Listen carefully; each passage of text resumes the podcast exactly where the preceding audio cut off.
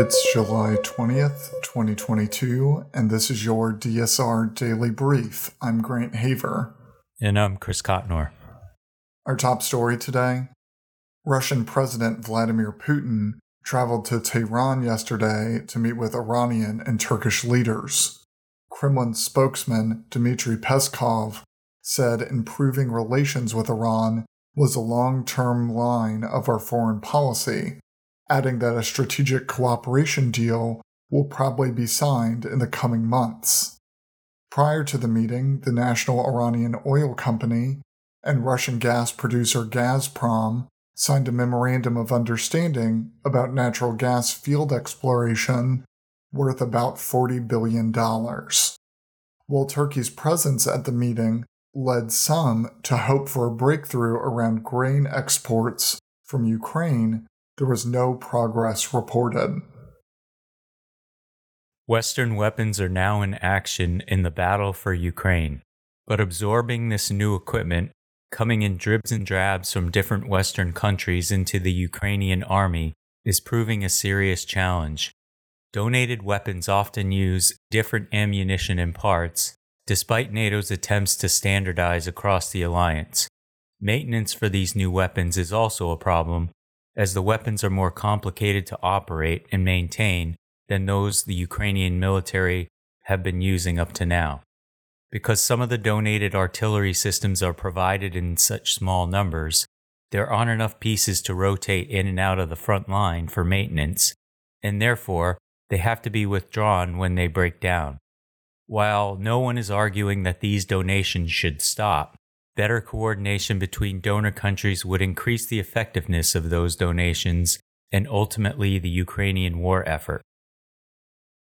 The United States, through the U.S. Agency for International Development, has established a $100 million agricultural resilience initiative to bolster Ukrainian agricultural exports and to help alleviate the global food security crisis exacerbated by Putin's war on Ukraine. The $100 million is subject to availability of funds. The initiative will increase Ukrainian farmers' access to critical agricultural inputs, including seeds, fertilizer, equipment, and pesticides, enhance Ukrainian infrastructure capacity and capability to efficiently export agricultural goods, increase farmers' access to financing, and expand the capacity of Ukrainian businesses to dry and temporarily store and process agricultural commodities. USAID seeks to raise an additional $150 million for the initiative from fellow donors and the private sector with an overall target of $250 million.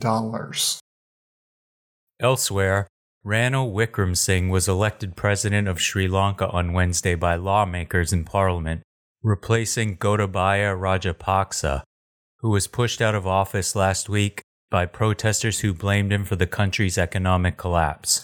Once a vibrant economy with a solid middle class, Sri Lanka, an island nation of 22 million people, has been decimated.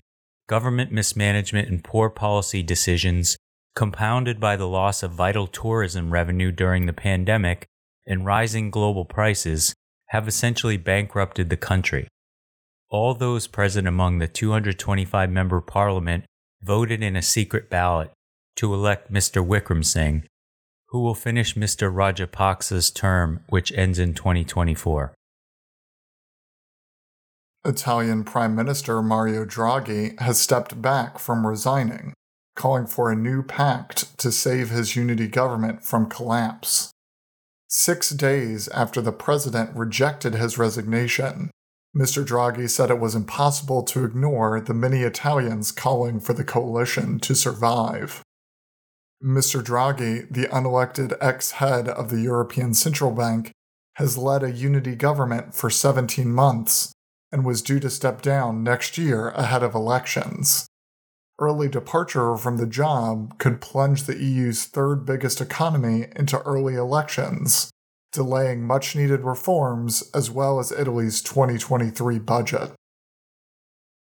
Environmental criminals in the Brazilian Amazon destroyed public forests equal the size of El Salvador over the past six years, yet the federal police, the Brazilian version of the FBI, carried out only seven operations aimed at this massive loss, according to a new study. The report says the lack of enforcement likely stems from the weak legal protection of these areas. Environmentalists have long pressed the federal government to turn these unallocated public forests into protected areas. The federal police didn't respond to an Associated Press email seeking comment about its strategy in the Amazon. South Africa's corruption watchdog has said it will invoke subpoena powers to get answers from President Cyril Ramaphosa over the alleged concealment of a theft at his luxury farmhouse. In June, the watchdog opened a probe over potential breaches of the Executive Ethics Code after Ramaphosa was accused of bribing burglars to keep quiet about a February 2020 heist at his game farmhouse where it is alleged $4 million in cash was stolen. Ramaphosa has acknowledged the burglary, but has denied the alleged kidnapping and bribery, saying he reported the burglary to the police. He has also disputed the amount of money involved and said the cash came from legitimate sales of game from his farm. Heat records tumbled and firefighters faced new blazes as much of Western Europe baked in a grueling heat wave. The UK saw temperatures of more than 40 degrees Celsius or 104 degrees Fahrenheit for the first time ever. In France, 64 different areas registered record high temperatures on Monday. Although the all time high for mainland France had not been topped, the southwest of the country has experienced its biggest wildfires in more than 30 years.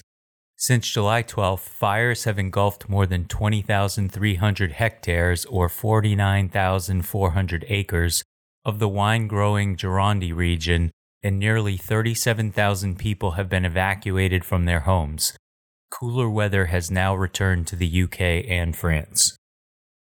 In lighter news, we have all heard mysterious noises in our home at one point or another, but one couple got the shock of a lifetime when they went to investigate an unusual noise and found an otter had trashed their home before jumping into their bed.